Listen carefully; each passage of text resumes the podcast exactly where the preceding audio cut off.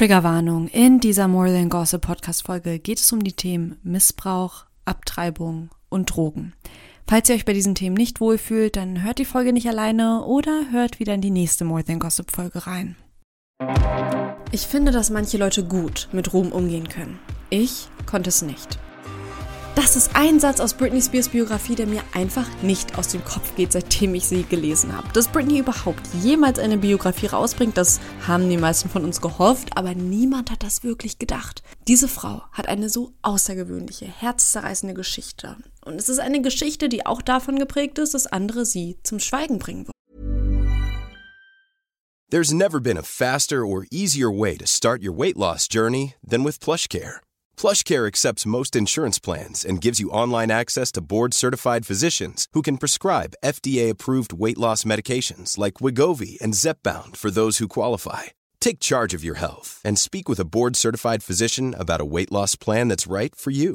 Get started today at plushcare.com slash weight loss. That's plushcare.com slash weight loss. plushcare.com slash weight loss. Und jetzt ist sie da. Die Biografie The Woman in Me. Klar, Britney Spears hat die Geschichte jetzt nicht wirklich selbst geschrieben, sondern mit Hilfe einer Ghostwriterin. Und ich war auch am Anfang ein bisschen skeptisch, weil allein das Cover so aussieht wie so ein random Fan Design. Aber in dem Buch waren doch einige schockierende Enthüllungen drin, wo man einfach weiß, dass das von Britney gekommen sein muss, weil sonst würde man diese Details gar nicht wissen. Und ich habe das Buch gelesen. Es hat mich berührt. Und ich fasse euch jetzt einmal die wichtigsten und wirklich juiciesten Details zusammen. Und damit willkommen zurück zu More Than Gossip, eurem Podcast zu Popkultur, wo wir hinter die Schlagzeilen und die Persönlichkeiten aus der Popkultur schauen. Ich bin Gisem, eure Quelle für alles rund um Popkultur. Teilt diese Folge gerne mit allen, die selbst nicht die Zeit haben, die Biografie zu lesen. Und folgt mir für noch mehr Juice und Details auf Instagram. Da heiße ich It's More Than Gossip. Und lasst super gerne auch eine Bewertung da für diesen Podcast. Wir starten wie immer mit unserer Wissen to Go Rubrik, damit ihr auch erstmal versteht, warum diese Biografie gerade so heiß begehrt ist. Erstens, 1998, mein Geburtsjahr, wurde Britney Spears mit dem Song Baby One More Time zur erfolgreichsten Sängerin ihrer Zeit. Zweitens, sie war damit die erste weibliche Künstlerin, die mit ihrem allerersten Song auf die Nummer 1 kam und gleichzeitig auch ein Nummer 1 Album hatte. Drittens, zwischen 2008 und 2021 war Britney Spears unter einer sehr umstrittenen Vormundschaft. Ihr Vater war ihr Vormund, die erst durch den Druck der Fans und die Free Britney-Bewegung neu ausgehandelt wurde.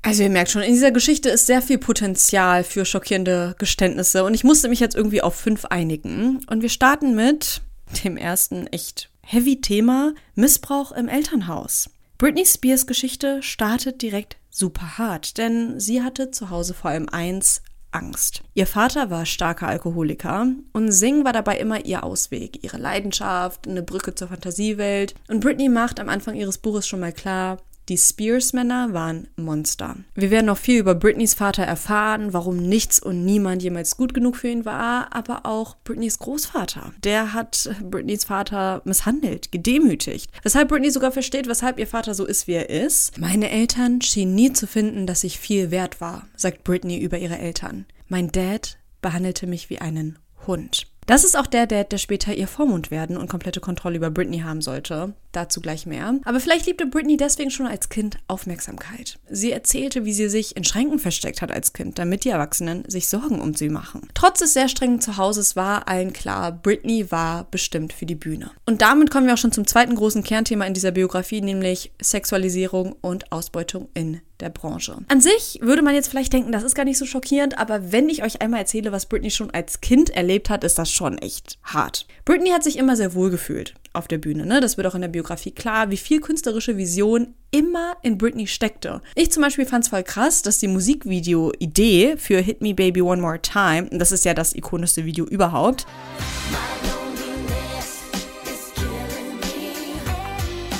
Das war Britneys Idee. Eigentlich war was komplett anderes geplant, aber Britney wollte eigentlich immer Kontrolle über ihre künstlerische Vision haben. So wurde sie aber nie gesehen. Obwohl Britneys Erfolg sehr schnell ging, hatte sie das Gefühl, dass sie eigentlich nur als blondes, sexy Dummchen gesehen wurde. Sie bemerkte immer mehr, ältere Männer im Publikum und es hat ihr wirklich Angst gemacht. Ihr wurde klar, dass alte Säcke sie als Minderjährige schon als Fantasielolita wahrgenommen haben. Und sie erzählt da so eine richtig ekelhafte Anekdote, wie sie schon als kleines Mädchen an Drehsets war. Da war sie noch nicht mal Britney Spears, sondern einfach ein kleines Mädchen. Und sie wurde so seltsame Sachen gefragt von erwachsenen Männern. Ein Beispiel war, dass so ein ekelhafter Typ sie gefragt hat, mir sind deine schönen Augen direkt aufgefallen. Wieso hast du keinen Freund? Britney war dann nicht mal zehn Jahre alt. Also nur, dass ihr euch vorstellen könnt, was sich eigentlich komplett durch ihr Leben durchgezogen hat. Nach ihren ersten Erfolgen nahm sie dann bereits Antidepressivum. Da war sie gerade mal 18 Jahre alt, aber sie kam einfach nicht so gut mit der Industrie klar. Und wenn man sich einfach mal Interviews von Britney Spears anguckt zu ihrer Anfangszeit, ist es auch nicht sehr schwer zu verstehen, warum sie sich nicht wohlgefühlt hat. Sie wurde in Interviews nach ihren Brüsten gefragt, immer wieder, ob ihre Brüste gemacht sind. Ich spiele euch hier mal was ein, damit ihr euch das vorstellen könnt. One subject we didn't discuss. What was that? Everyone's talking about it. What? Well, your breasts. My breasts. Der Hype um ihre Person war enorm. Alle wollten wie Britney sein, alle wollten Britney sehen, alle wollten Britney verstehen. So diese Frau war wirklich die berühmteste Frau auf der Welt. Sie sagt in der Biografie selbst, dass Magazine mit Fotos von ihr so viel Geld gemacht haben, dass Magazine sich alleine dadurch nur durch Fotos von ihr finanziell halten konnten. Und dementsprechend wurde sie belagert, bedrängt und wie ein Tier behandelt. Ein anderes Beispiel, ein Paparazzo, der sie jahrelang gestalkt und bedrängt hat, hat sie verklagt auf 230.000 Dollar, weil sie ihm mit dem Auto über den Fuß gefahren ist, als sie ihm entkommen wollte. Aber wie schlimm diese Paparazzi-Kultur ihr gegenüber noch werden sollte, das besprechen wir in den späteren Punkten. Denn das dritte große Kernthema in dieser Biografie ist die Beziehung zu Justin Timberlake. Sie beschreibt ihre Beziehung mit Justin Timberlake eigentlich wie im Märchen. Die waren so verliebt. Sie sagt bis heute, dass es etwas sehr Besonderes war und eine wirklich schöne Zeit in ihrem Leben. Justin Timberlake hat sie aber mehrfach betrogen. Sie liebte ihn aber, also sagte sie nichts. Und ein einziges Mal hat Britney dann sogar auch wen anders geküsst. Äh, Sie hat es dann Justin gestanden und sie sind dann auch zusammengeblieben. Und dieser eine Kuss, ja, merkt euch den. Britney wurde in dieser Beziehung sogar schwanger und Justin fand es zu jung, um Vater zu werden. Er konnte sich das nicht vorstellen und dann war Britney eben einverstanden mit einer Abtreibung. Von sich allein hätte sie das Kind behalten, aber sie hat das eben verstanden, dass das äh, für Justin einfach noch zu früh war. Das Ding ist, dass Justin nicht wollte, dass sie dafür ins Krankenhaus geht, weil er nicht wollte, dass irgendjemand dann ausplaudert, ne, weshalb die im Krankenhaus sind. Deswegen war das eine Abtreibung zu Hause mit Pillen ohne ärztliche Betreuung. Britney sagt, dass das bis heute die schlimmsten Schmerzen waren, die sie je hatte. Das hat Stunden gedauert. Sie kniete da im Badezimmer, sie hat geschrien vor Schmerzen. Also eine unfassbar schreckliche Erfahrung auch beim Zuhören. So, das hat einen total mitgenommen. Und kurze Zeit danach hat Justin sich dann auch von Britney getrennt. Sie hat es jetzt nicht so dargestellt, dass das in Korrelation damit war, aber die haben sich einfach auseinandergelebt. Sie hat gemerkt, okay, der hat mit immer mehr Frauen was. Dann hat er sich getrennt per SMS. Und was Britney dann beschreibt, ey, das hat mich so ein bisschen an Bella Swan von Twilight erinnert, weil Britney auf diese Trennung also nicht klargekommen ist, wäre untertrieben. Also sie ist in einen Schockzustand verfallen. Sie sagt, sie konnte monatelang nicht richtig sprechen.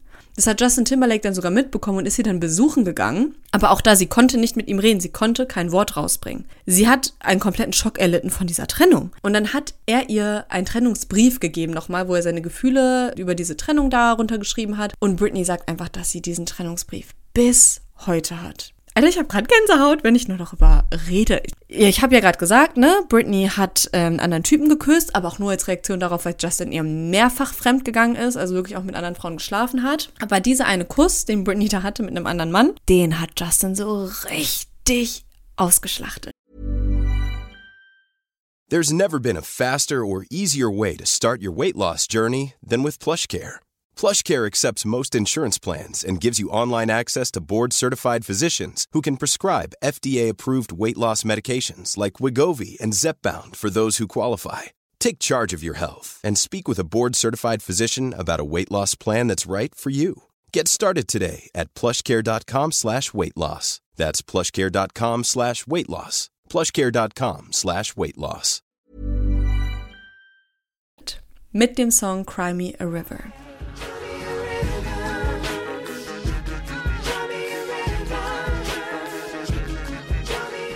Und ich finde, wenn man die Geschichte jetzt von Britney hört, dann kann man total verstehen, weshalb dieser Song und der ganze Promo-Zirkus drumherum sie total verletzt hat. Denn Justin hat sie mehrfach betrogen und sie war monatelang betäubt, während er, das sagt sie zumindest in der Biografie, glücklich durch Hollywood tingelte. Britney wurde in der Öffentlichkeit ausgebuht, weil alle so ein Mitleid mit Justin Timberlake hatten und Britney Spears wurde wirklich ihre Worte, scheinheilige Betrügerschlampe genannt und als diese auch abgestempelt, weil, ey, das könnte man sich heutzutage gar nicht mehr vorstellen, aber Justin Timberlake ist ja während dieser Promo-Phase nicht nur überrumgegangen und hat sich als herzzerbrochenen Mann dargestellt, sondern der hat ja wirklich auch öffentlich in der Presse gesagt, dass er und Britney Sex miteinander hatten. Boah. Und das hat mich immer so aufgeregt. Aber Britney sagt jetzt in der Biografie, dass das für sie sogar etwas Befreiendes hatte, dass Justin das gesagt hat. Weil sie damit dieses Jungfrauen-Image endlich ablegen konnte. Sie war halt schon seit dem 14. Lebensjahr sexuell aktiv und sie hat nie dieses obsessive Jungfrauen-Image verstanden, was ihr Team ihr aufdrücken wollte. Und das fand sie dann ganz nice,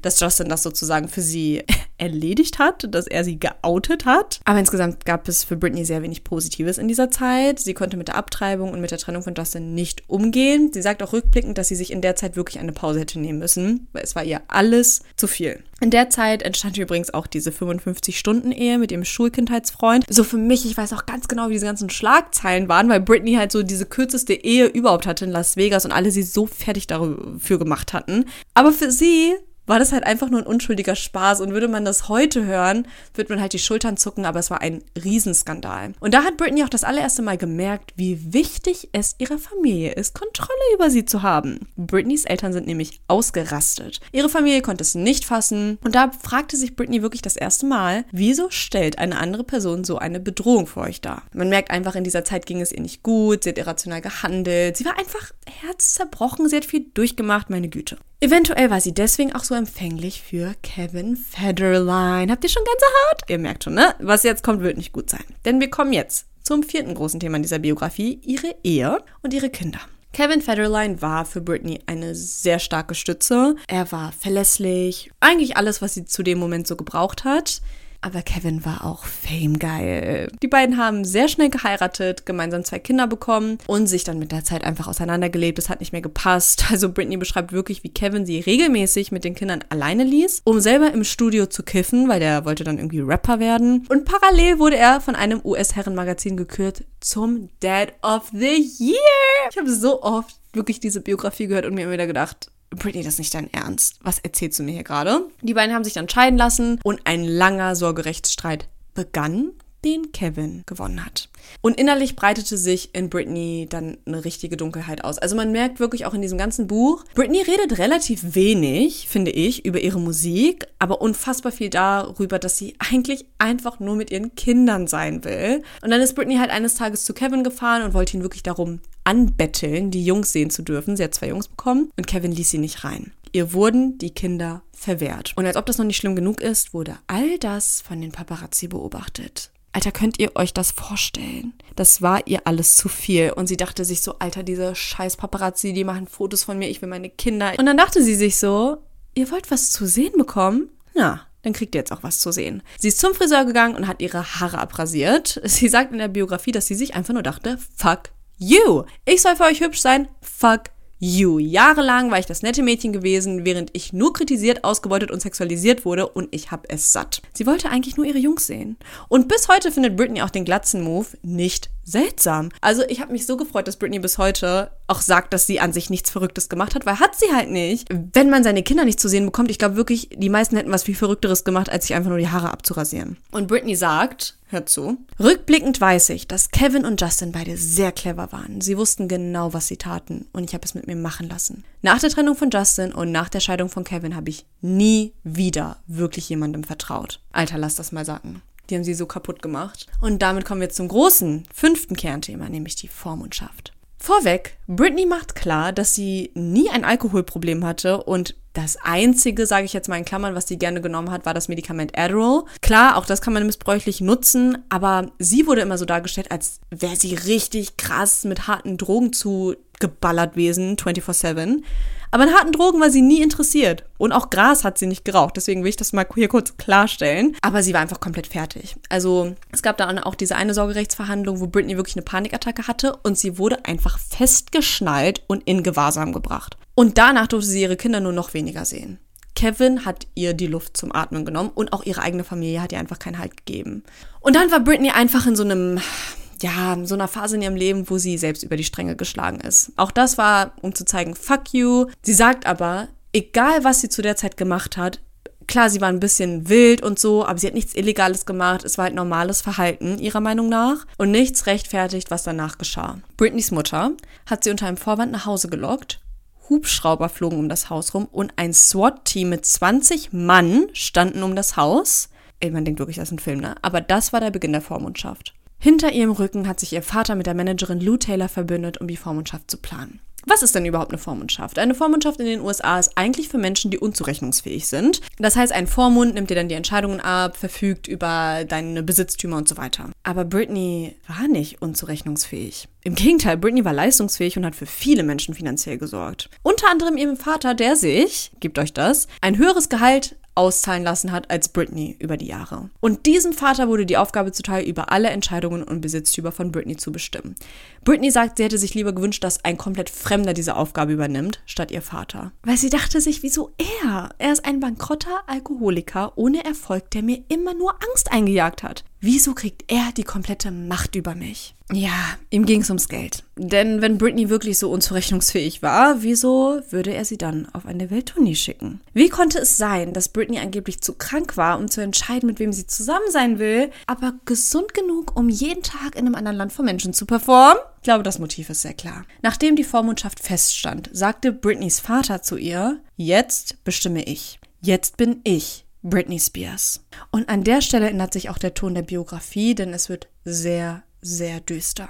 Britney Spears wurde in ihrer Vormundschaft wirklich Schreckliches angetan. Ihre Familie konnte sie jederzeit körperlich fixieren und einweisen lassen. Genau das haben die auch gemacht. Britneys Familie hat sie wegen jeder Kleinigkeit eingewiesen. Einmal zum Beispiel wegen Nahrungsergänzungsmitteln. Ja, ihr hört richtig. Ihre Psychologen, ihre Trainer, sie alle wurden von Britneys Familie kontrolliert. Also gab es immer irgendwelche Gründe, Britney gegen ihren Willen in Rehas zu sperren. Und ihr müsst euch diese Orte so vorstellen, dass Britney an diesen Orten nicht mal alleine ein Bad nehmen durfte. Britney erzählt in ihrer Biografie, wie sie mehrfach getäuscht wurde, eingewiesen wurde und ab einem bestimmten Punkt wurde sie dann sogar unter Lithium gesetzt. 13 Jahre lang fühlte sich Britney an wie ein Schatten ihrer selbst. Ihr wurde verboten, was Richtiges zu essen, weil ihr Vater sie zu fett fand. Ja, ihr hört richtig. Zwei Jahre durfte sie fast ausschließlich Hähnchen mit Dosengemüse essen. Sie hat ihren Koch wirklich angefleht, ihr mal einen Hamburger zu machen. Er hat es ihr verwehrt. Britney sagt, das war so erniedrigend und es fühlte sich so an, als würde ihr Körper nicht mehr ihr gehören, was ich wirklich total verstehen kann. So, sie durfte kein Auto fahren, sie durfte ihre Spirale nicht rausnehmen lassen. Menschen im Musikstudio führten Protokoll darüber, wie oft sie aufs Klo ging. Ihr Handy wurde überwacht, unter anderem dann eben auch intime Nachrichten mit ihrem Freund wurden mitgelesen. Ihr Vater hat sogar Abhörwanzen bei Britney zu Hause installiert. Britney war sich irgendwann nicht mal mehr sicher, ob ihre Familie sie nicht sogar umbringen würde. Britney schreibt meiner Meinung nach sehr treffend in ihrer Biografie, wie viele männliche Künstler haben ihr ganzes Geld verzockt, waren drogensüchtig oder hatten andere Probleme und niemand hat versucht, ihnen die Kontrolle über ihren Körper oder ihr Geld zu nehmen. Nach 13 Jahren schrecklicher, schrecklicher Vormundschaft wurde endlich neu verhandelt. Unter anderem eben auch wegen äußeren Drucks. Die Hashtag Free Britney Bewegung war eine von Fans geführten Kampagne, ihr habt es ja wahrscheinlich mitbekommen, und es kam dann tatsächlich dazu, dass Britney nochmal vor Gericht ihre Geschichte erzählen durfte. Und sie sagt, das war das erste Mal, dass ihr überhaupt zugehört wurde. Und ihrem Vater wurde die Vormundschaft dann entzogen. Er kann nicht länger über Britneys Leben bestimmen. Was für eine Biografie. Ich habe extrem mitgefühlt, vor allem die Stellen, in denen sie die Reha-Zeiten beschreibt. Und ich wusste es eigentlich immer, aber für mich wurde nochmal klar, Britney war nie verrückt. Sie machte nur die schlimmste Zeit ihres Lebens durch und ihre Familie hat das ausgenutzt. Britney litt an schwer postnatalen Depressionen. Sie wurde von ihrem Mann verlassen, sie war traumatisiert durch die Trennung von ihren Söhnen und all das unter dem permanenten Druck der Paparazzi. Aber selbst die schlimmsten Dinge, die sie in der Zeit getan hat, waren nicht illegal oder gefährlich und laut Britney zumindest kein Grund für eine Vormundschaft. Sie wurde ihr Leben lang kontrolliert von anderen Menschen und ist jetzt frei. Sie sagt, dass sie hofft, dass sie mit ihrer Geschichte etwas bewirken kann an dem ganzen korrupten System der Vormundschaften. Puh, ich habe wirklich probiert, das jetzt kurz zusammenzufassen. Ähm, und ich hoffe, dass ihr jetzt Britneys Lage einfach besser verstehen könnt und mehr Empathie für sie und für ihre Geschichte habt. Weil das ist eine Frau, der man wirklich alles genommen hat. Und sie hat es trotzdem geschafft, sich mit all ihrem Kampfgeist wieder zu befreien. Falls ihr die Folge auf Spotify hört, macht doch gerne bei der Abstimmung in der Beschreibung mit, nämlich die Frage, welche von diesen fünf Enthüllungen euch am meisten schockiert haben. Falls ihr es gerade nicht auf Spotify hört, schreibt mir auch sehr gerne einfach auf Instagram, da heiße ich ja It's More Than Gossip. Und wenn euch diese Folge gefallen hat, lasst gerne eine Bewertung da und schreibt mir in die Kommentare, wozu ich noch eine Folge machen soll. Abonniert den Podcast, um nichts mehr zu verpassen und bis bald.